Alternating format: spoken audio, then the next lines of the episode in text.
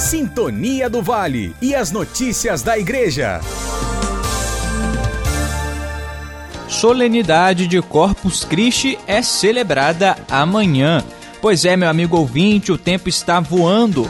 Já iremos celebrar nesta quinta-feira, dia 3 de junho, a solenidade de Corpus Christi.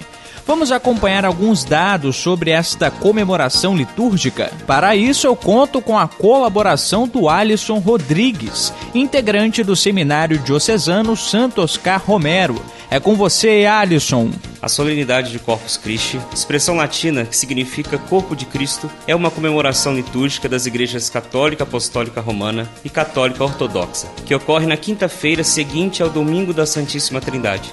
A origem da solenidade do corpo e sangue de Cristo remonta ao século XIII. A festa de Corpus Christi foi oficialmente instituída por Papa Urbano IV, com a publicação da bula Transiturus em 8 de setembro de 1264.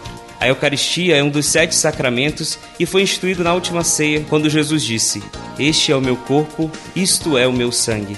Fazei isto em memória de mim. Segundo Santo Agostinho, é um memorial de imenso benefício para os fiéis, deixado na forma visível do pão e do vinho. Tradicionalmente, há também nesta festa a confecção dos tapetes de Corpus Christi. A tradição do tapete surgiu em Portugal e veio para o Brasil com os colonizadores, onde segue a sua tradição até os dias atuais. Obrigado pela participação, Alisson. Nesta quinta-feira, a transmissão da Santa Missa aqui na nossa programação será um pouco mais cedo, a partir das 10 horas da manhã. Quem preside é o bispo diocesano Dom Luiz Henrique, não perca, do jornalismo Mateus Suominski. Sintonia do Vale e as notícias da Igreja.